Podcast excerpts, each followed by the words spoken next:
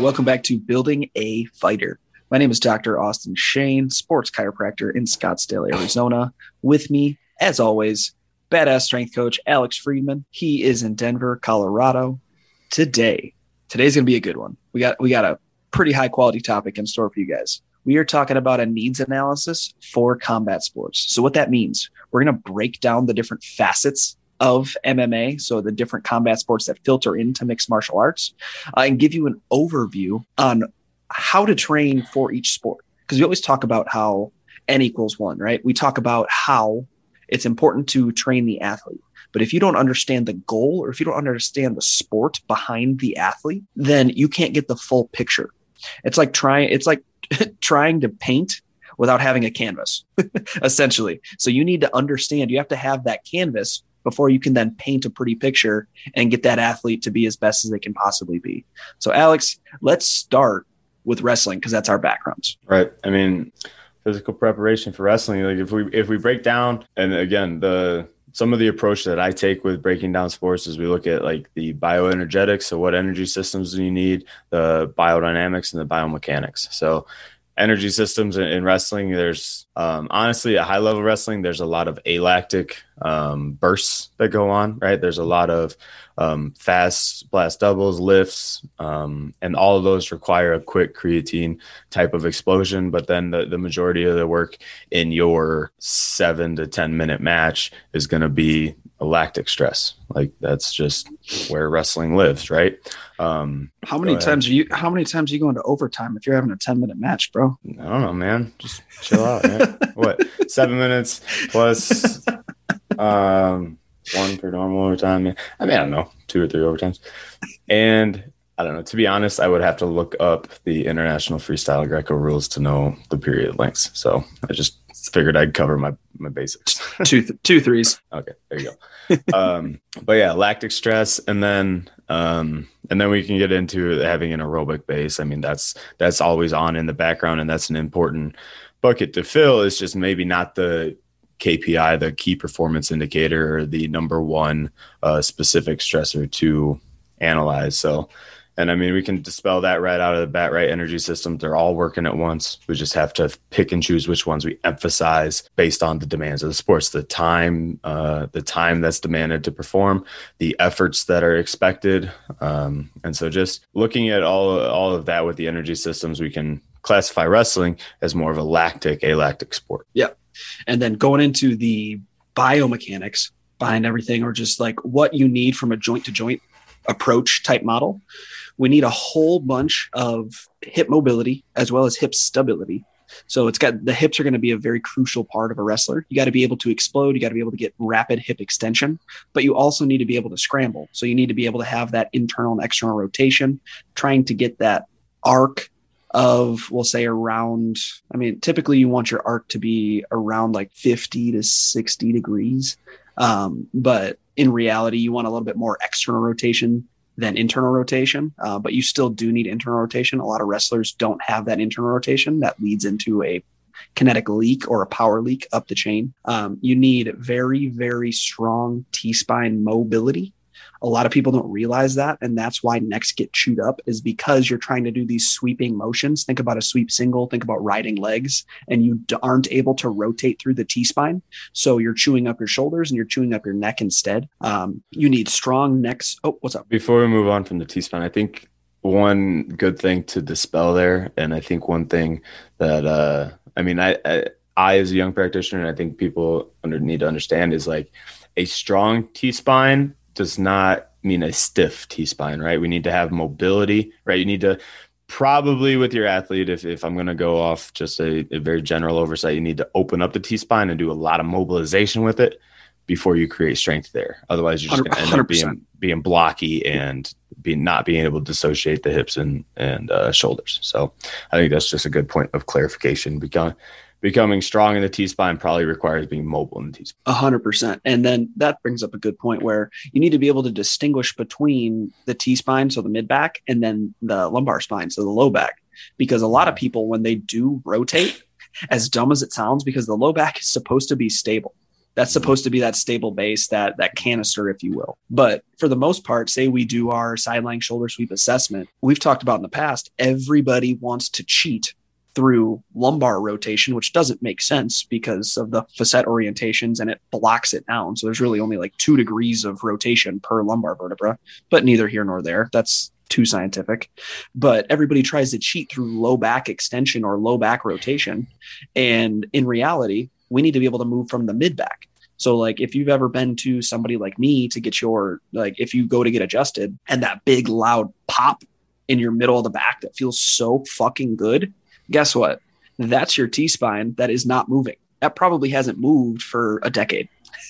yeah, and and it's it's not out of place. I've talked about this. It's not out of place all these different things. It's just it's not as mobile as it should be. So that's where we need to increase that mobility work and it's extremely important for our wrestlers. The other thing that is extremely important is our ankle range of motion and trying to increase our dorsiflexion. So when we think about wrestling we think about our knee over toe or rock over or whatever you want to call it our duck walk if we don't have full range dorsiflexion if we don't have control of that mobility over that movement then that's going to chew up up the chain which typically is what leads to a lot of our knee issues that aren't impact related. So if we don't have full dorsiflexion or full big toe extension as well i'm going to lump those together as just foot and ankle mobility, then we are going to lack the mobility to rock over the top. And then something you're going to do the penetration step no matter what, right? Yeah. no matter no matter what, you're going to hit your shot. And right. if if you if you don't have that range of motion of being able to rock your knee past your toe and safely get to the ground in order to penetrate forward, then it's going to chew up the knee and it's probably going to lead to I'm not a big fan of overuse, but it's it's going to lead to a change that's going to be painful in that area of the knee. So think about like the knee I've talked about. It's like the redheaded stepchild in the middle. It, it's if the ankle doesn't have mobility, the knee has to make up the slack, even though it's supposed to be stable, and that's what leads to a lot of knee injuries. So bring it all full circle with my biomechanical analysis as a broad spectrum. We need a lot of hip stability and mobility. Both of those are crucial. We need trunk stability as far as well as thoracic spine mobility. And then we need to be able to get that dorsiflexion on our rock over if we don't have that then that's that's going to be a problem that manifests forward. So that's a huge thing for our younger athletes to focus on is our ankle health. Yeah. And I, I, mean i think that's that's the key insight is that wherever there's a problem it's it, it may not be that specific area that's a that's the cause right? It is finding the the loose or the weak link in the whole kinetic chain right? Oh so, yeah. so finding those things and just knowing what you're performing um, again goes into your sports specific knowledge is what we're talking about is like know what your athlete's doing. That way you can analyze okay it's not that they're hitting their knee or it's not that this is happening. It's whatever it's that they're doing a knee overstep a hundred times a day and their ankles can't handle it so their knee hurts right? So that's uh, well, on, on, on a side i just want to say on a side note isn't it so crazy that for the longest time that knee over toe was such a bad thing, but since forever people have been doing it in wrestling? That's, I, That's like again, the first thing you're taught. it's uh, I don't know. I like tradition, quote unquote tradition. Um, and I don't know, like generalized sport knowledge or uh, strength and conditioning knowledge, I think is sometimes very limited. Like athletes are robust athletes are not fragile like uh, it, that's it's always been kind of ridiculous to me like don't go past parallel in a squat. It's like have you seen anybody wrestle ever? Like do you know what type of range of motion these guys are accomplishing? A sometimes with somebody they're picking somebody up from that range of motion like um, which is a good segue into biodynamics right? That we're talking about is our, our kind of third is like how does your athlete moves? What neuromuscular and strength qualities do we need to address with these athletes? Um, and I mean, obviously, a big one in grappling in general with wrestling is going to be isometric strength. We have to be able to hold position. We have to be able to hold on to an appendage or hold our opponent down. We just be have to be able to hold our form, whether that's squeezing with the groins and the inner thighs, the adductors, um, while you're riding legs or have a hook in, whether that's holding onto a wrist with your forearms, or whether that's just um, again maintaining position on the bottom and not losing your base. So isometric strength um, in a variety of planes of movements and a variety of positions is going to be huge um, from my lens. And then the other one that I think gets overlooked because of the lactic emphasis in wrestling. I think a lot of people overlook the explosive strength and speed strength that's required from these athletes. Like if I'm shooting a double, or even sometimes if I'm I'm like throwing a leg or doing something quickly that I need explosive strength for, we don't necessarily always train that in the weight room because we see athletes or we see wrestling as such a strength dominant sport. But in reality, they're moving their body weight in a powerful manner. And then at some point along the way, they're picking up at least their another body weight's resistance, mm-hmm. right? Um, and again, it's not like I'm just picking up, you know, whatever 200 pounds of dead weight for my opponent. I'm going to catch either more than that if he's resisting to me or a little bit less than that if I'm just taking up a leg. But so that goes into, and the way I break it down is like my body weight should be about 50% of my 1RM in a deadlift or uh, or a squat or whatever. So if I'm picking up 50% and I want to do it explosively, that to me goes in the categories of speed strength and explosive strength. Yep. So that's where we need to train when we get super specific, right? Or that's the quality we need to orient our training to peak to. So mm-hmm. Um, and there's that, different that, ways. Go ahead. I was going to say, I was just asking you a question. So that's yeah. that's a good segue in where obviously it's dynamic, but where would you see wrestling if somebody wants to get better at wrestling? You're an MMA fighter. Where would you see that on a force velocity curve? And obviously it varies all the way through, right, depending on the athlete. But as a sport yeah. in general, where's wrestling on that curve to you? Wrestling. I mean, if we're going to put it in a strict MMA context, and we think about the different sports, like um, for me, and I think for a lot of strength and conditioning coaches, uh, when we think about force velocity curves, it's hard to take um, like lifting and huge force out of the equation. But in reality, when we think about MMA, like wrestling is one of the m- closest sports to the force aspect, right? It is one of the most strength dependent aspects of the MMA uh, or of the sport. That being said, if we put that just on a traditional force velocity curve where we have like our 1RM at the bottom, wrestling is going to be at least upper half, right? Mm-hmm. It's not going to be it's not going to be your 1RM 450 pound deadlift is not the same strength emphasis as in wrestling, but of MMA, it's one of the more strength dependent sports. Yeah. So MMA is more speed strength, and then on the end of that, wrestling is the strength part. Yeah, uh, yeah. If that, if you want to analyze it like that, but but like I said, don't overlook the explosivity that is necessary. I'm just a simpleton, and I like things broken down. But I mean, yeah. I don't know. A good analogy or a good way to think about it too is like it is everybody knows Jordan Burroughs if you're in the wrestling community yeah. by now. Like that dude is exploding and he needs explosive repeatability in his wrestling style. He doesn't necessarily need the the crackdown, the hold strength as much, right? Mm-hmm. Like he's a good example of what I'm talking about when we're training explosive strength and speed strength um, within a wrestling context. Yeah, no, for sure. But then there's also the Ben Askren's. Yeah, there again. I mean, and that's where we take what we're talking about right here. I'm I'm just fucking with you to get the context to apply to your individual that you're doing your assessment. Yeah. So, like I said, there's le- there's levels and there's layers to it. You got to know which buckets you want to fill because of the sport, and then you need to know which buckets are already full or are empty depending on your athlete. So, yep, yep. and I think that but, that was a good thing to cover just generally in the whole needs analysis podcast that that you need to consider for sure. And then moving from wrestling, let's stick with let's stick with grappling. Let's go to jujitsu. So jujitsu, we know it's a little bit more slower paced um, for the most part.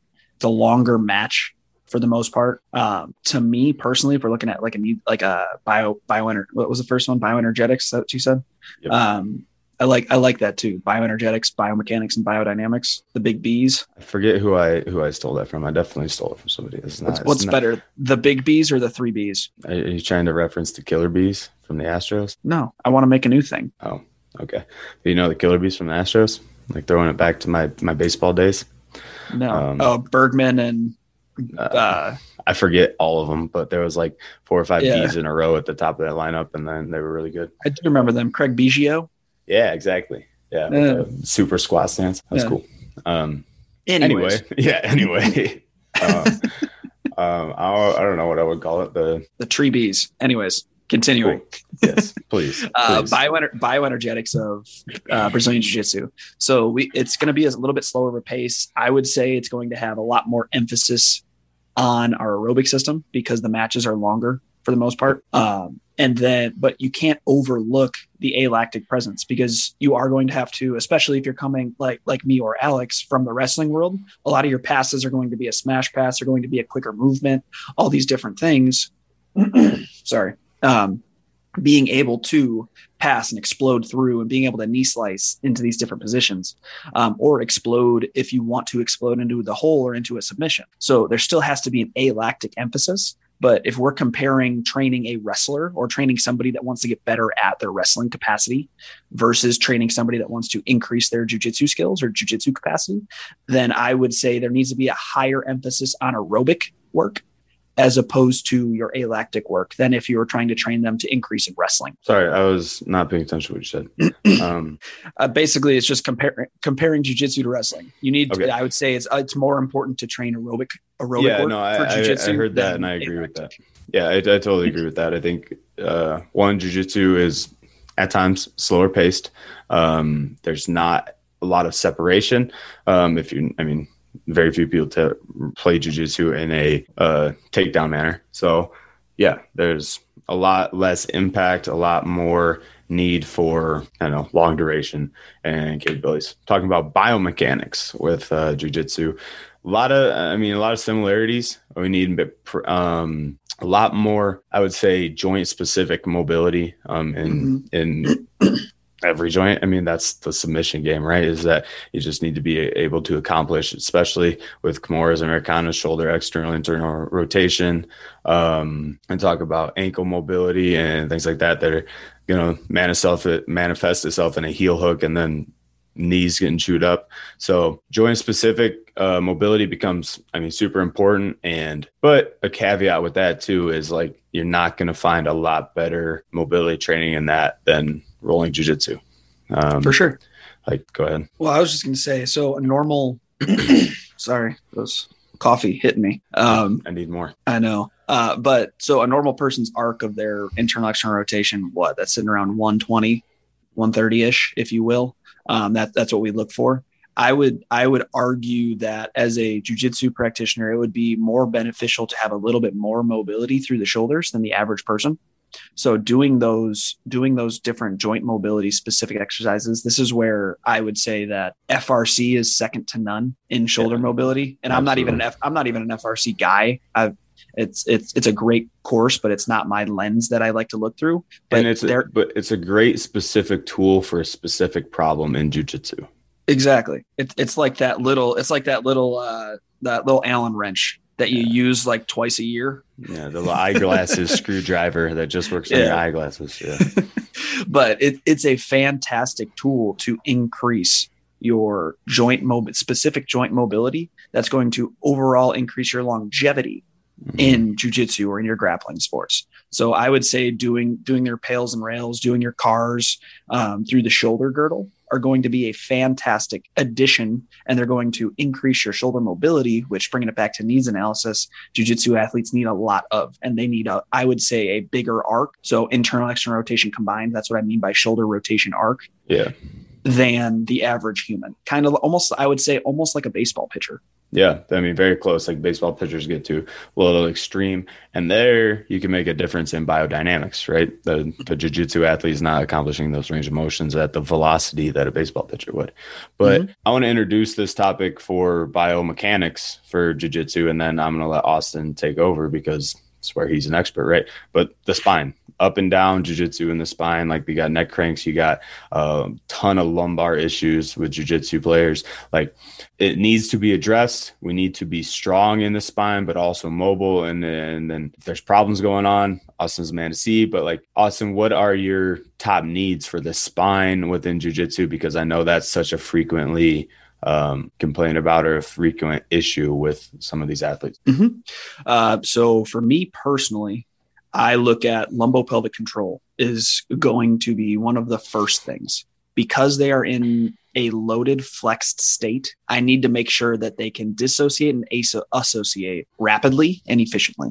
Okay. So, and then that also kind of plays into patterning. I break my stuff down to can the person separate lumbar spine from pelvis? Yes or no? Can they do that safely? Then on top of that, can they do an ipsilateral pattern safely? Yes or no? And is it efficient?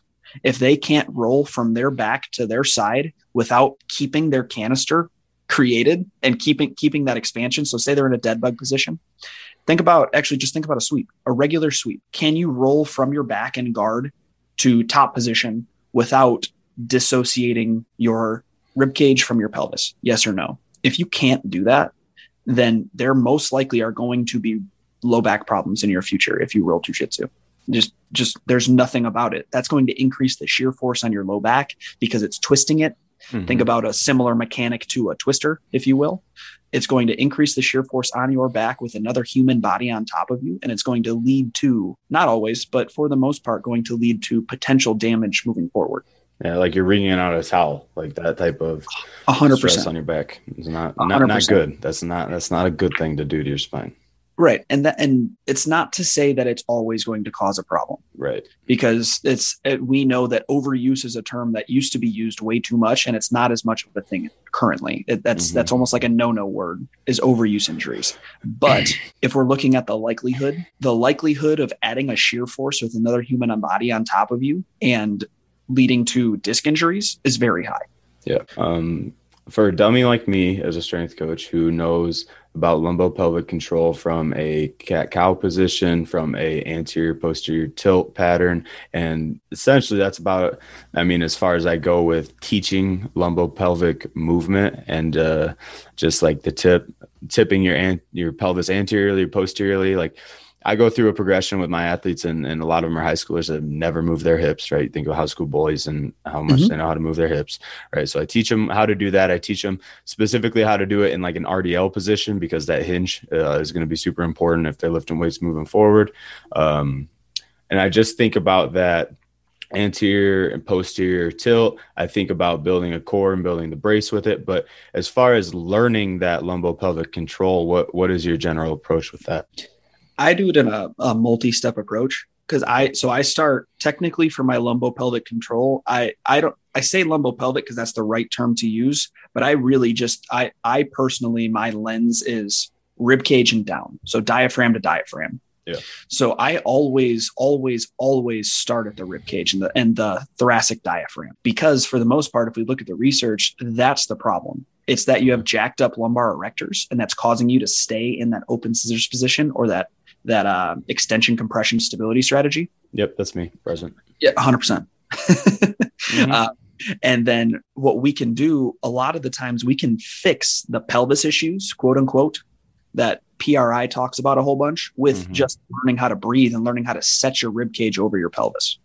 So that's my first step. And my the, how I go about that is I start with breathing, and it's boring and everybody hates mm-hmm. it, mm-hmm. but it it it helps a lot of things once I assess the breathing and once I get them actually being able to expand in 360 degrees, then I go into a dead bug complex, both ipsilateral and contralateral. So opposite arms, contralateral, ipsilateral, same, same side, arm and leg, and being able to efficiently keep your rib cage connected to your pelvis. So association. I always train association before I train dissociation because for me personally, it makes sense that you want to over exaggerate something before you can then you you want to put things together before you can take them apart. It's almost like how the Marines talk about like, hey, you got to you got to be able to build your gun up and then you got to be able to take it down, clean every little thing, and then put it back together again. I want to I want to be able to make it before I break it. So we we do that association exercises. That's going to be our stability exercises our breathing our bracing our dead bugs our bird dogs all of those corrective exercises. This is where i love DNS dynamic neuromuscular stabilization. I bring in my patterning.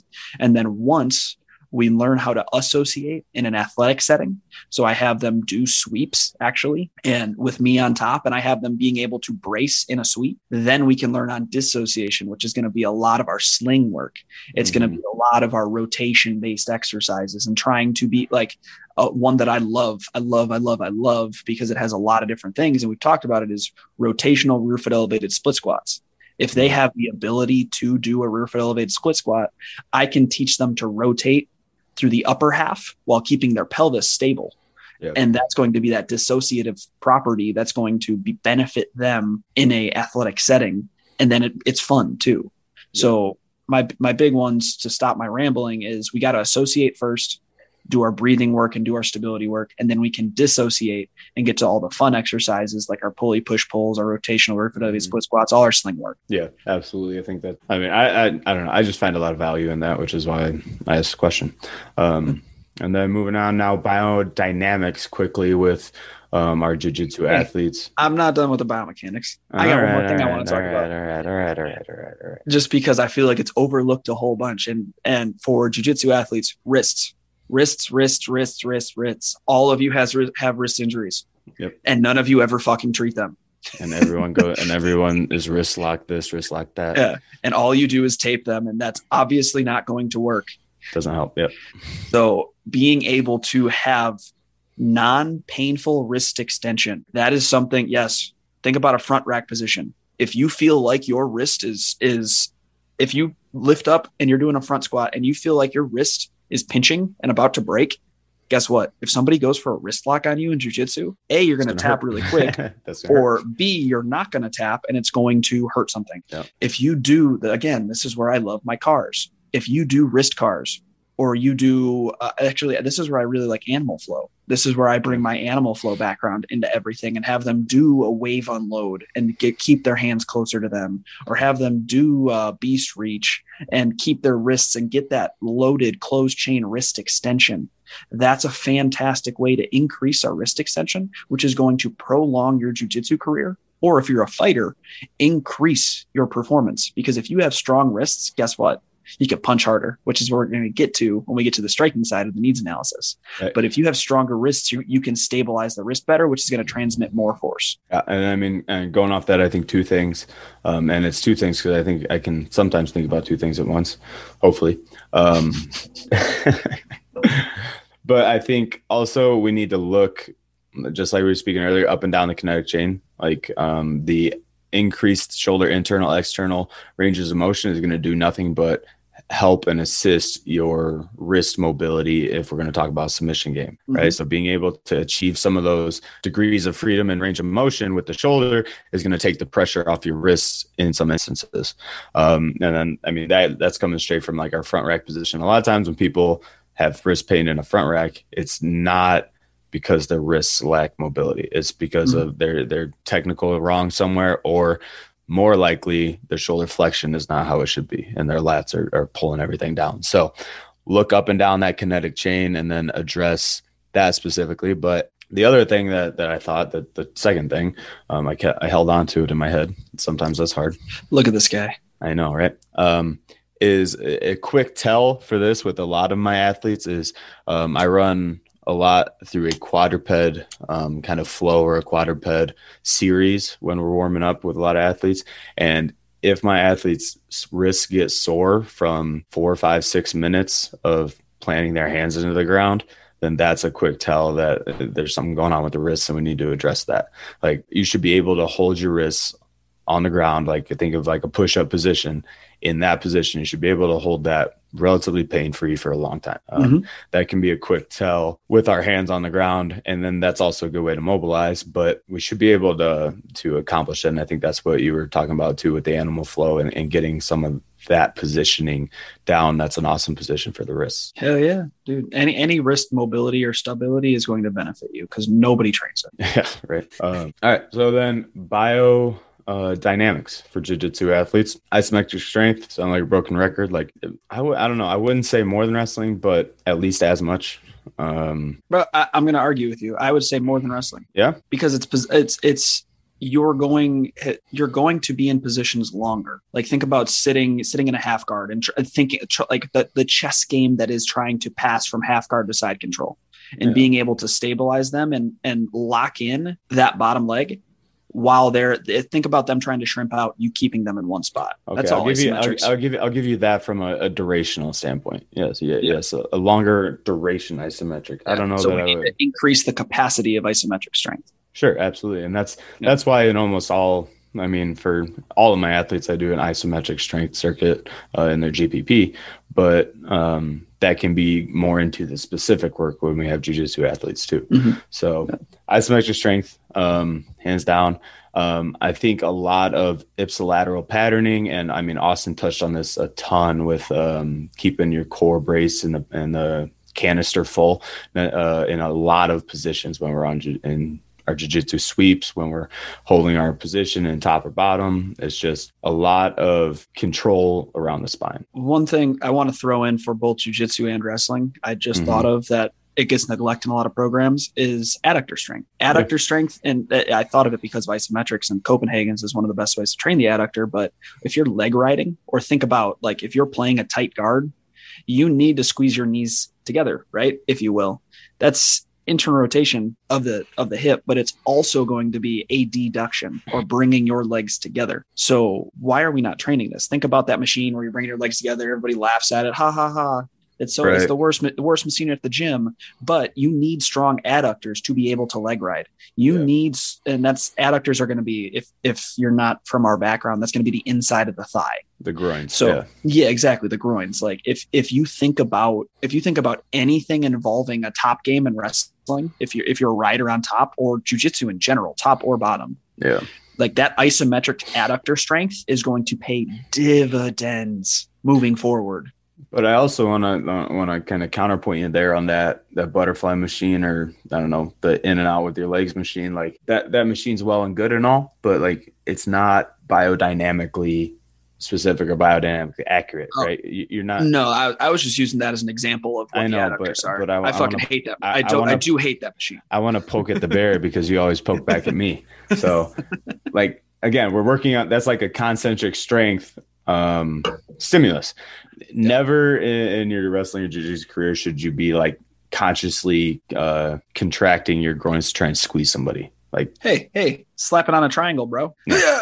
But we need that more in an isometric fashion. We need to hold on to that for duration. Like you're riding hooks, you're right, you're um, I don't know, you're in different positions where you need to continually hold that squeeze. So if you do that machine and you pinch the butterfly in, and you hold that for like 10 seconds at a maximal strength or even a longer duration then that then that becomes really useful. Or um, also more applicable than the concentric strength i think is the eccentric strength. So if we slowly resist it coming out i think that's more ideal for your jiu-jitsu biodynamic patterning. For sure. Think about um, a good example is last week uh, alex caceres and kevin croom he had him in a he had him in a triangle for we'll say about a minute, but then you could physically, he, everybody's like, the commentators like, oh, it's slapped on, it's perfect, all these different things. And you could physically see that he fatigued. And it was yeah. from the legs. It was from the inside of the legs. He was not able to keep the squeeze that he had. Yeah. And he, he lost out on a finish and probably a performance bonus.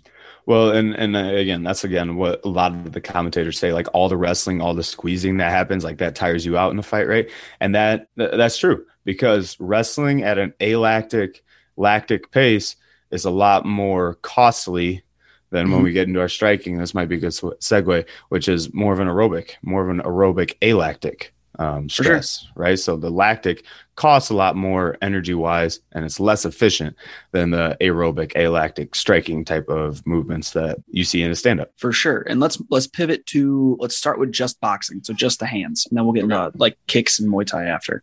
So with just the hands, if we're thinking about bioenergetics, alactic. yep. like like there we go. That that's that's the name Polish, of the game. I, Polish power. Hell yeah. Got that dub yesterday. Uh, just to like to silence all the haters. I picked Jan. Everybody laughed at me. 30 pounds is a lot of weight. We all saw it yesterday. Good job. Good job. But yeah, I know. I'm patting myself on the back. But um alactic, that's going to be the thing. Obviously, we need our aerobic base. Obviously, like we need our recoverability. That's where that's going to be extremely crucial and and that repeat explosiveness or mm-hmm. that but for the most part, it's going to be your four to eight second bursts and being able to do that as many times as possible with as high of an output as possible. Yeah. And one way that I, I think of this alactic aerobic um, type of split or type of um, training need is I mean, we're in America and everybody's cultured to American football, right? Yep. And, and this is the energy system like typography that is American football. You mm-hmm. go hard for a four to eight second play, you get I don't know. I don't remember what the play clock is anymore. It's like 35 seconds of complete rest and downtime. You're doing mental work, but physiologically, it's rest and downtime. So mm-hmm. you can akin that to striking into our boxing just on almost like on speed. Like one punch is going to take like half a second, right? A combination, if you're throwing a lot, may take two seconds, right? Mm-hmm.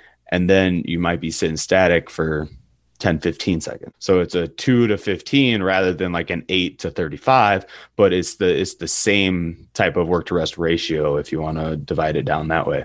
So when you think of the alactic burst and power and strength that you need for your striking, you also need to incorporate the aerobic system in the background that's working to help you recover so you can burst and sprint and strike at the same power level next time. Yeah, and I know you're going to hate me for saying this because you hate the the uh, not analogy. The I, anyways, I don't remember what it's called, but the EMOMs. This is where I use EMOMs really well, and that, this is where in my training that it's that repeat explosion. So like think about what I a, a good way that I train this because I do work with football players too is think about repeat explosion.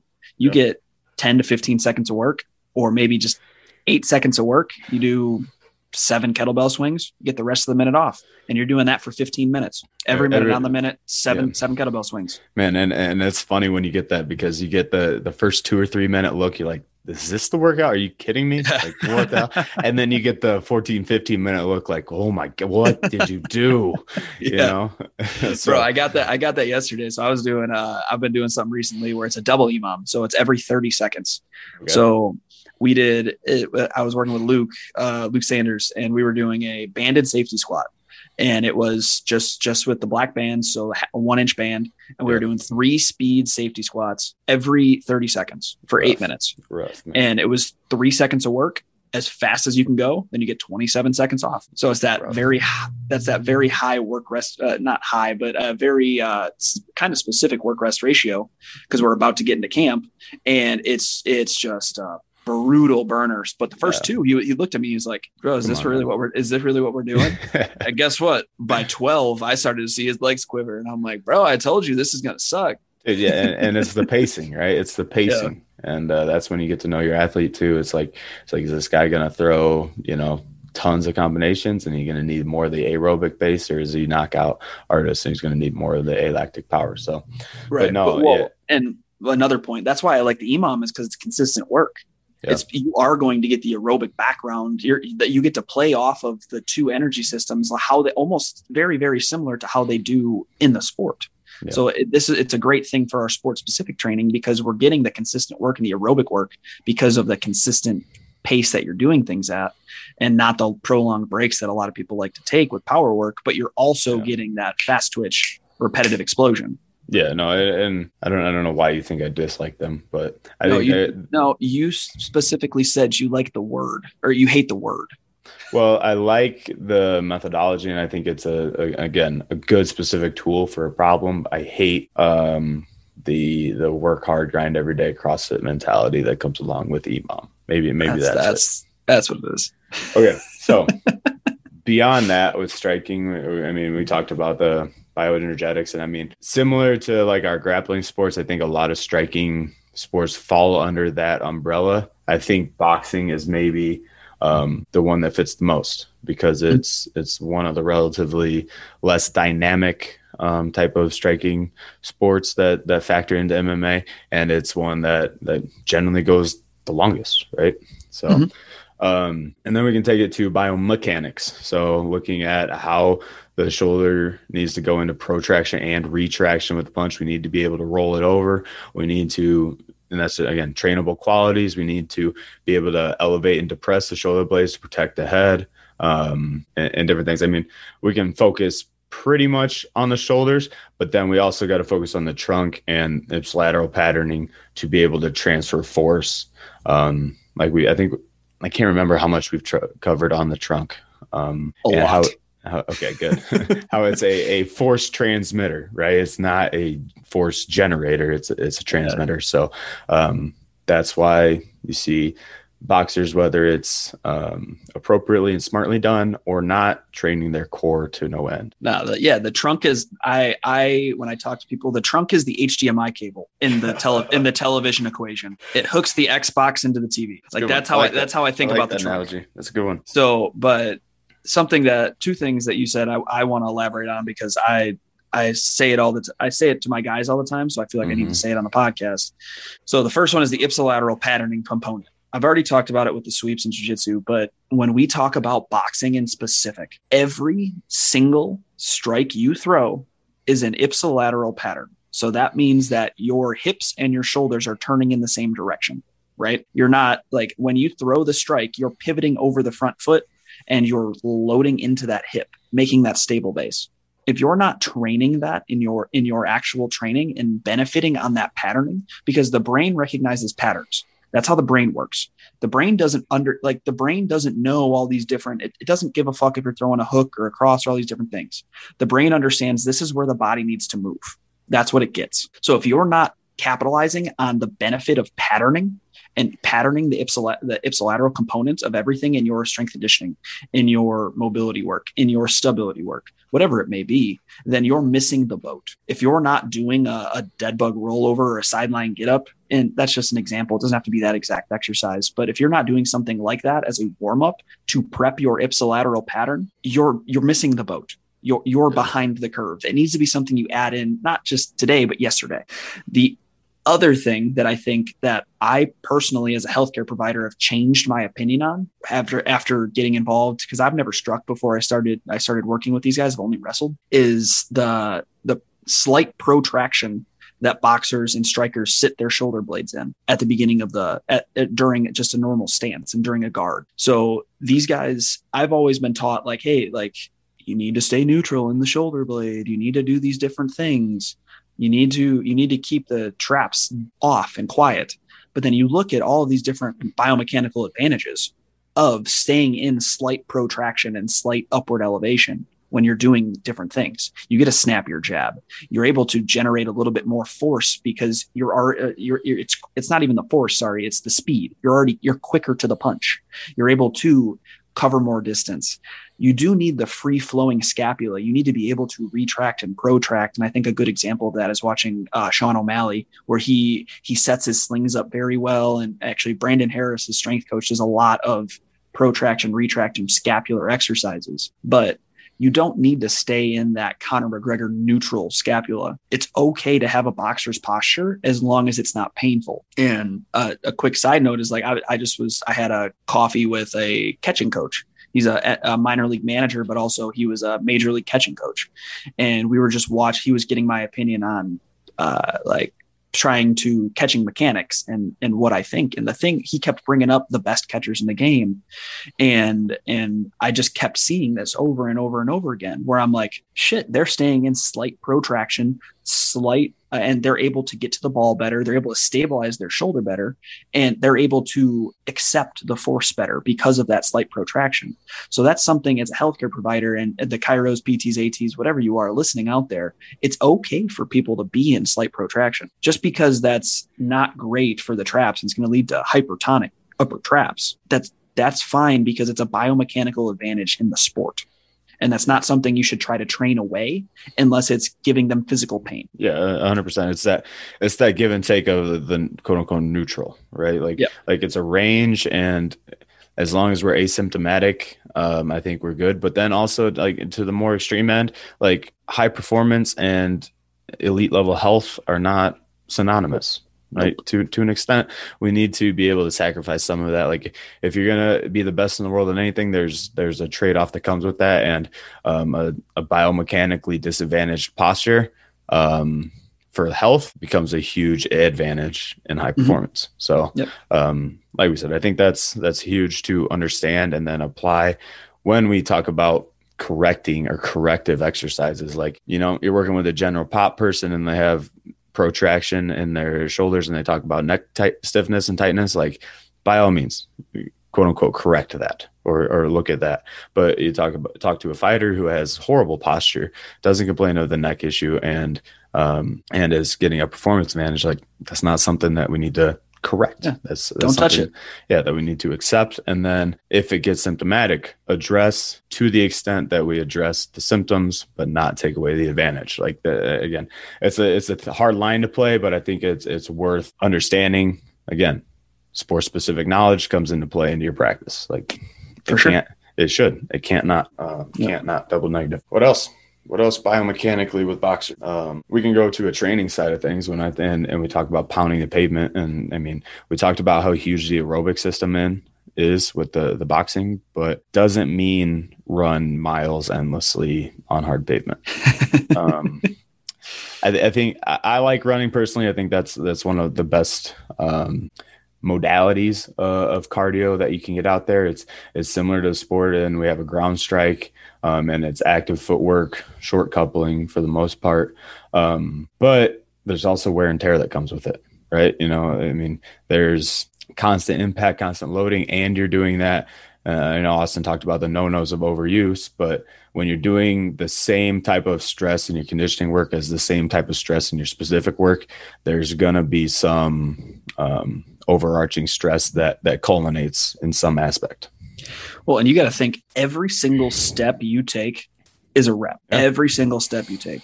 And I can promise you right now after working with sprinters and and runners that do this for professionally, every single boxer, fighter, wrestler, whoever you are, your reps suck. like you don't know how to run right. So every yeah. single step you take, you're probably transmitting like you're probably transmitting force up the chain that is you don't you don't need to. You know how many times I've had to fucking needle somebody's tib anteriors because they think they're getting shin splints, and it's really just because they upped their road work that could have all been avoided if they just rode an Airdyne bike or some shit instead, or just yeah. read a regular bike if they want to get outside. Dude, just just mixed modalities in general. Like it's gonna one keep you more engaged. Two, do a little less harm for your body, like um, spin bike work, road work I mean, whatever you got to do, Swim. swimming, swimming is fantastic. Like that's oh. like one of the least impactful things on your body, but still most aerobically stressful. Like, I mean, there's guys that swear off of it, but there's also guys that swear by it. Like, I think, yeah. I think swimming is, is a great modality if that fits in. I really like the skier too. Yeah, sure. Like that that's one that's I I like the skier for our combat athletes a lot because it gets the arms involved a little bit more. Even though it's mm-hmm. a it's primarily a leg movement, but like think about like a slam ball. The skier is the same thing, just repetitively with less force. yeah, absolutely. So, or a snap down. Yeah, for sure. And then uh, I don't know. And then we get into like, I mean, Versa climbers. I, I, I really like because it's total body movement, but that's a little less aerobically based. But um, yeah, just it's a switch little, up. little less cost efficient. yeah, right, for sure. um, but switch up your, your your conditioning aerobic modality um, yeah. just just for sake of longevity too when we talk about you know that's the other side of it when we talk about health and performance not being synonymous but they have to work um, synergistically right yeah. if you if you sacrifice all of your health your high performance is out the window right yeah. so it's a it's that that long game that you play that needs to mismatch it sometimes but then also come together to create a successful career yep so biodynamics on the force velocity curve, where would you put boxing? Boxing striking, I mean, is is towards the velocity side of things. Um, I, I, would maybe give some of the edge to like a kickboxing Muay Thai as far as tippity top of the velocity curve because you get a little more velocity on, on the kicks than the punches. But um, again, towards that top end, um, more velocity work, a little less strength work. Um, but I did have something to say to that earlier when I wasn't paying attention. I wasn't just being a piece of shit. Um, Debatable. Yeah. Um, but I was looking on Instagram. There's an account at Train with Push, and Push is a um, velocity uh, tech, sport technology. But at Train with Push, they do a cool thing in some of their posts where they do a sports specific force velocity curve. And I was looking on there and they have basketball, rugby, and I think one or two other sports, but I couldn't find an MMA one. But um, so I think that's something that we can create. But it's, it's just a cool model to see how they break down the different aspects of the sport along a force velocity curve. So we're talking about it, you know, um, theoretically right now, but I think that is going to turn into a product that we put out as a, as a force velocity curve specific to MMA. Hell yeah. I'll let you take the lead on that one. I know, I know you will. it was my idea, so it's only fair. Uh, let's get into the kicking shit. Kicking, kicking shit. Let's uh, and I think it, it, might be best. And I know, and I don't want to cross any hairs. Kickboxing and Muay Thai are very different, but let's um let's maybe group these together for sake of longevity on the podcast. Yeah. So kicking shit. Uh, it talking Sounds about like, bioenergetic. Go ahead. Bioenergetics. It's yeah. it's the same. Same as boxing, yeah. Galactic. uh, um, I, w- I would say even personally, I would say even more alactic because there's not going to be as many. Obviously, you got to get your hands involved. But if we're just talking about leg strikes, which is what I'm kind of alluding to, mm. you're really not throwing three or four at a time. Right. If you are, you if you're like Kyler Phillips yesterday, like you're doing cool shit. Yeah, you look, right. like, you look like the Matrix out there. But like, uh, like if you for the most part, if you're if we're talking about kicking shit or the the leg strikes, then you're throwing one, maybe two, if you're doing like a like a setup into a wheel kick, if you will. Yeah. Um, but it's it's got to be like that's where we get into our two to four seconds instead of our our six to eight seconds combos. Yeah, absolutely. I mean, and we we put out a, a, post on MMA conditioning methodology, and we looked at, or we have a free PDF on our new website as well. But when we look at that, there's two categories that Joel Jamieson breaks down, um, and two that we have on the chart. That is lactic capacity, or sorry, alactic capacity, alactic power. We look at boxing with the longer combinations as the alactic capacity. Can you maintain the power for that that six to eight, 10 seconds? Can each strike be as powerful and it needs to be?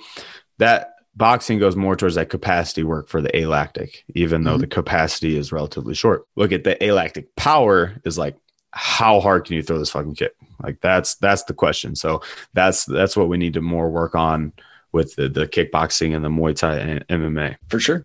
And then also as always, period. Aerobic, uh, yeah. yeah. period, period. Uh, as always, aerobic capacity is going to play, or aerobic work is going to play a factor in the background. But for the most part, it's if we look at our kickboxing and Muay Thai bouts, I've been watching a lot of. Um, uh, fuck. Now I forgot the name. That sounds dumb. I was going to say, uh, what's the big kickboxing one? Glory. I've been watching some glory fights on Fight Pass recently, and they're awesome, but they're very fast paced. yeah, dude, high level kickboxing is like beyond me. Like coming yeah. from like the wrestling background and everything, like that that might singularly be the thing that is keeping me out of MMA. Like performing myself, that is. Um, Bro, mine mine's leg kicks. I got accidentally yeah. leg kicked. Fuck, I, I got I've gotten accidentally clipped in the face a couple times, like when I'm just wrestling with guys and they got gloves on. That's not a big deal. Like obviously I'm not yeah. getting super hard, but like it's not a big deal. Bro, I got accidentally leg kicked. Like they just like it was a combo they were throwing to set everything up and they leg kicked me. Fuck that. Fuck that. That hurt so bad. Dude, yeah, I, I, totally agree. I was I was at a jiu-jitsu practice Factory X and uh I don't I don't know I went to a different time or a different coach or something, but they were working in like ground and pound into the wrestling jiu-jitsu and like guys were like tap me on the face and like you know you're getting caught a little bit on the hits and like that's that's annoying. Like I, I, didn't like that. And we were wearing big puffy gloves and stuff but like I did not like getting hit in the face but it was something like I could manage. Yeah. Like the soon, stinger as, getting leg kicked. No as soon as I got leg kicked I'm like I immediately thought I'm like I'm gonna stick to grapple fucking people. Like I'm I am done with this whole striking thing immediately. Yeah. Yep. Yep. Yep. Yep, yep, yep. I feel uh, but get, getting into the biomechanics of the kicks, we need a whole. This is where I want to get into internal rotation of the hip. We need internal rotation of the hip to start snapping our kicks down. So yep. think about throwing like a question mark. Think about um, if you do snap like uh like how Justin Gaethje throws his inside leg kicks or his calf kicks. Man, um, that, he, that he snaps effect. down. Exactly. He knows how to use his sling and uh, he uses his leg as a whip. And a lot of that comes from he has the hip mobility to be able to get to that point, snap it down, but he doesn't have excessive mobility because he needs that re- reactive stability. So it's a, it's almost like a Goldilocks principle yeah. where he only has maybe 10 to 15 degrees of internal rotation, but if he went to 20 degrees, he for the most part probably wouldn't be able to snap or be able to snap that kick as well. So it's finding the right proportions for the body you're working with. So that gets into the specific work. But as a needs analysis goes for kicking, which is what we're kind of talking about, I would say you need enough to pass. This is where I would say for our strikers, you need 10 to 15 degrees of internal rotation. If you're if you got zero, like I I know a lot of guys do, you need to increase that. But if you have somebody that's got Gumby legs, that's where our stability comes in. That's where trying to train that stability of the hip is going to increase their leg kicking power and increase their force transference. Because if you're not able to reactively stabilize, if you have too much mobility, you're not going to be able to transmit the force. You need to have that stable point at the end of the kick where you can, hey, this is the end. I can't keep going. And that's how you transmit the force through the leg. No man, that, that beautifully put. Like, and when, when I get into like specific context, um, in general, like a, a, good rule of thumb that I that I follow, and I think with majority athletes is what you need: more range of motion leads to more power. Right? Mm-hmm. Think about uh, let's think about a, a like a med ball toss into the wall. If I start with a med ball straight out from my body, I don't do any counter movement, don't do any rotation, and I just throw it to the wall. That's going to have a very insignificant, very small amount of force. All right, now let's say not only do I give myself a counter movement, but I give myself like a crow hop away from the wall and I take yeah. a back step, big crow hop, and then I load up and throw. More range of motion, more power. Okay. And I think about that with kicking too. The more I can open up, the more I can and throw the kick. But effective to an extent, just like Austin's saying. Mm-hmm. We don't need people with rubber legs and we don't need creating long movement patterns that are technically inefficient and telegraphing, right? So mm-hmm. We need to find that Goldilocks where we can produce a lot of force in an effective range of motion with an effective stability. So, um, but yeah, I, I, look at hips, internal, external rotation for that. I look at core strength again, transferring the force just instead of going from the foot through the core to the hands. Now we're kind of making a triangle where we go from the foot to the core to the other leg, right? Right. So, but um, it's still an ipsilateral pattern. Fun fact. There you go. um, and one thing I wanted to hit on the ipsilateral patterns too is that is almost demonstrating the the, the mastery of this dissociation dissociation association with the core trunk, right? Because we're moving at a different pace with the hips and shoulders, but we're still trying to reassociate them, which creates our power, our whip, our twist, right? So even though our athletes are doing that in their sport performance and, and they're showing this level of, of like of mastery of that system, there might be flaws in it, right? And that's where you pick up those injuries, you pick up the pain, you pick up different things. So that's why it's worth taking the boring steps of the breathing, of the core patterning, of, of ipsilateral patterning, and then building it up to our med ball power work, to our sling work, to our dissociation, right? That's mm-hmm. that's the importance of the pattern is is not necessarily on a performance side to increase the power on the kicks through that biodynamic lens, but it's to increase or decrease the risk that each kick takes. Right. Well, I I equate it to how I explain it to the guys why I make them do this boring ass work, and they everybody gets that the power equation is strength times speed. If you don't have strength, you cannot have power. I equate ipsilateral patterning to it's the exact same equation. If you want to promote power, you need to have the pattern. Yeah. If you don't have a pat, if you don't have the ipsilateral pattern, or like it, I, it's to me, it's just strength. Ipsilateral yeah. patterning is the strength behind yeah Yeah, and, and now we're kind of in the biodynamics part of it, but um, I, I, made this analogy way back when I was like one of my first Instagram posts, and it looks stupid, but um, when we create that strength and that patterning, it's almost like if you think of your body like a spring, right?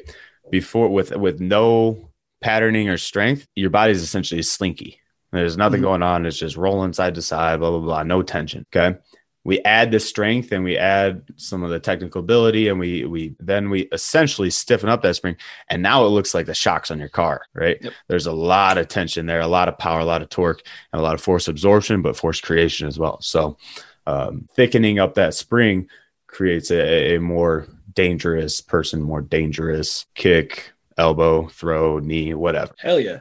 And then so the question for you as we talk about the I, I keep bringing up the curve because you're the expert in the curve is kicking above boxing on the curve or yep yeah so it's the it's the most velocity based like it may t- like if we look at it, it may take longer to throw the kick but the speed at which it's coming at the body is the tippity top got you and especially um, and if you're doing if you're doing like a backflip kick, like uh, who's the one guy? Michael Pereira. Yeah, yeah. like I'm backflipping into a stomp. Oh God. Anyway, um, but no, it's the top of the velocity. That's uh that's where we get like to our most technical speed work. So before we get into something else, I would be remiss if I don't also I know this is getting long winded, but it's a lot of information.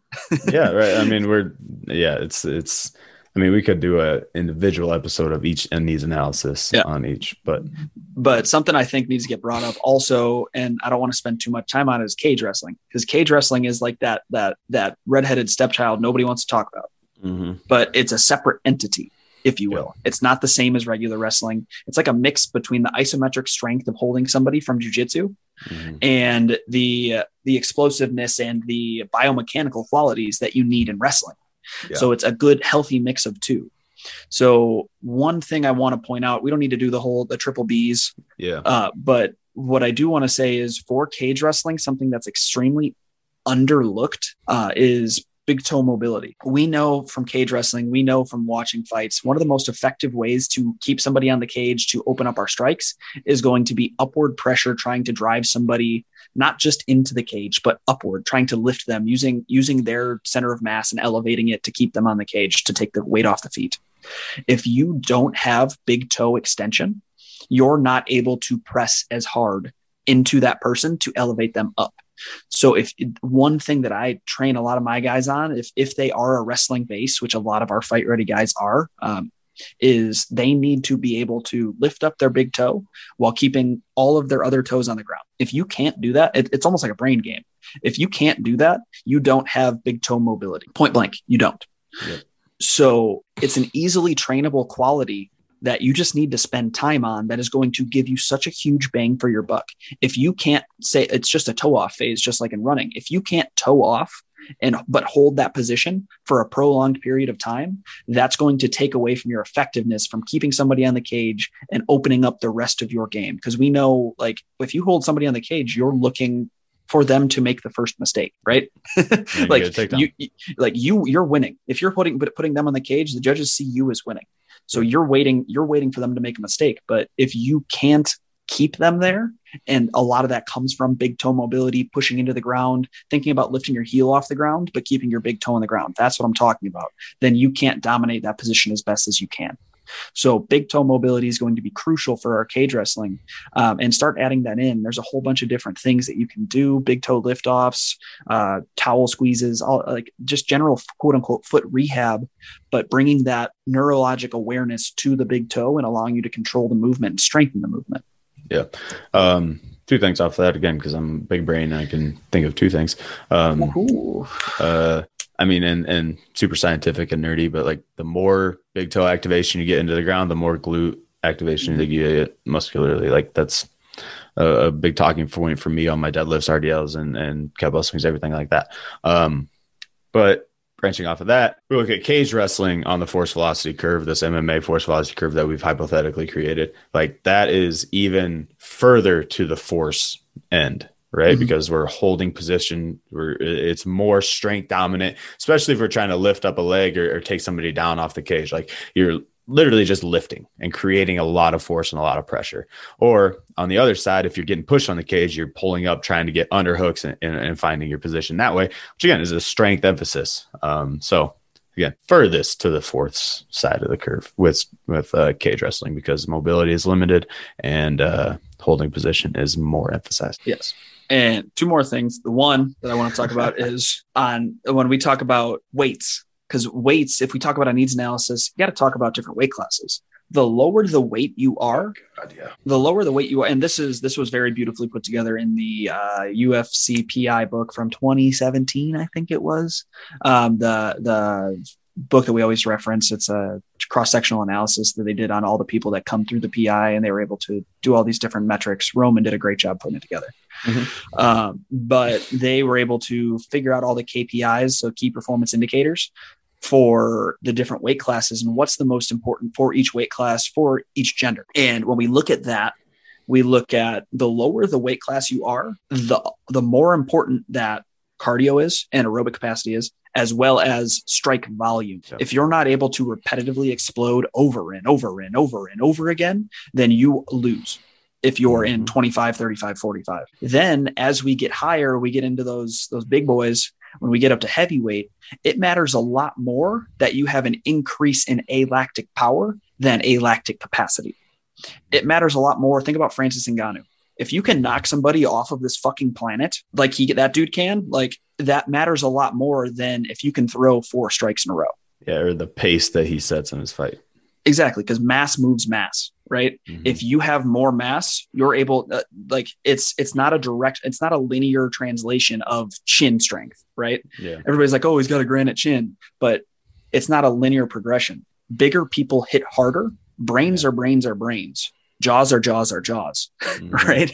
The bigger the person is, the higher likelihood for a knockout. So the higher the alactic power is going to the alactic power is going to be, as opposed to the lower we go. No matter what we're training, the alactic capacity needs to be higher because we need higher strike volume. So think about a good example, even though he's like a middleweight, is Colby Cup, or actually Max Max Holloway is the perfect example.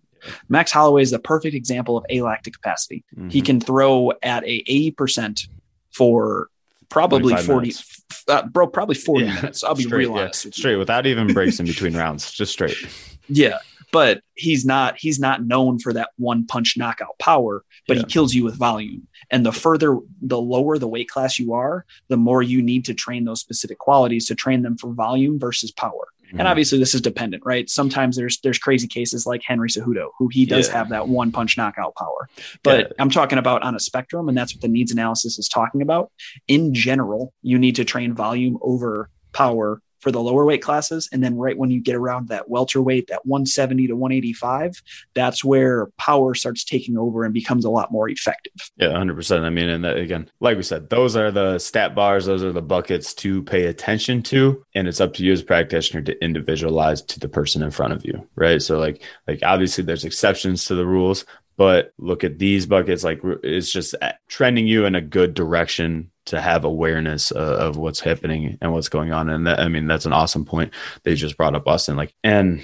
again, it, it's hard. It's a hard place to meet it because you can't get so individual with it, right? It doesn't have to, it's these general rules that we learn and, and we like to hold on to, but every rule is broken in sport. Every rule is broken in the performance, especially when you get to the world class level. Like there's outliers, 100% Mhm. outliers, right? Yeah. That's all they are. So it's just taking these general rules, understanding them as your strength base, as your foundational as a practitioner, understanding them as your foundational knowledge, and then accepting them and uh, individualizing them when you have an athlete in front of you to to everything. So that's where you can show your mastery and your your uh, your chops as a coach or a practitioner. Exactly. And then the other thing I wanted to get into is like this is where uh, talking with the skill coach is so important and understanding what this person, eh, whether they're in camp or out of camp, Yeah. What their game plan is for the what their fight. game plan is, and understanding what this person needs to get better at. Right. If I can't openly and honestly have a coach or have a conversation with Eddie, our, our head striking coach, about, hey, uh, Hunter Hunter needs to work on whatever it may be. Let's say fucking kicks. Yeah. If I don't understand the needs analysis for a kick, then I can't openly and honestly benefit that person, right? I, I know like, hey, I can make him, a, I can make him more explosive, but I need to understand the sport, and then I need to talk with the coach, and those two things, along with that n equals one approach, allow me to best benefit my athlete. Yeah. If I don't, if I don't have all three of those different things, those three, those three key points, then I'm doing a disservice to my athlete, and that's kind of how this all ties together. Is the communication we always talk about understanding the sport, which was this episode, and then getting to know your athlete as a human and also at how they move in their sport. And Yeah. those three things are what's going to make the biggest bang for your buck and the biggest benefit to every single person, regardless. It could just be a it could be a regular person, but every single person you work with. Yep, it's a recipe. It's a recipe for for coaching success and, and a way to attack um, a camp or a, a preparation for a fight. But you know, we cooks to chefs reference all day. Like this is your recipe. Here you go. Like, are you gonna put it together like trash and, and make garbage, or are you gonna be a chef and create a, a, fight of the night type of performance? So um, it, that's that is what it is, and I think there's a lot of. I mean, certainly there's a lot of of knowledge and key points that came out of this podcast, but I think also there's going to be some PDFs that that we're going to come out with free resources and things like um, similar to the cheat sheet we did with our conditioning. Uh, I'm just thinking of a cheat sheet like right now about different disciplines in bioenergetics, biodynamics, biomechanics on a free PDF for that website right there. Dude, I, I actually really like that. And I want to say because it's going to force me to remember if I say it too. Using using this podcast, this podcast is your cookbook. Yeah. This should this should be mm. your cookbook for the cook to chef analogy. This is what allows you, if you understand, and not just this podcast, but all the resources on needs analysis for combat sports. The needs analysis is the cookbook. You really get to become a, sh- and so you're a you're a cook. You really get to become a chef when you start understanding the person. But if you can't become a cook first, if you don't know the cookbook, if you don't know the steps to get to a certain point, then you're never going to become a chef. Amen. Yep. But yeah, dude, be on the lookout for more, re- resources coming off off of this because I think this again this one's a staple for for people to listen to if you're just coming to building a fighter if that's uh, if we're new to you this is why we do this this is where we find our expertise and our knowledge and this is where we can share it with you if uh, MMA fighters just coming to you randomly, or if you're looking to get into sport and do jujitsu yourself.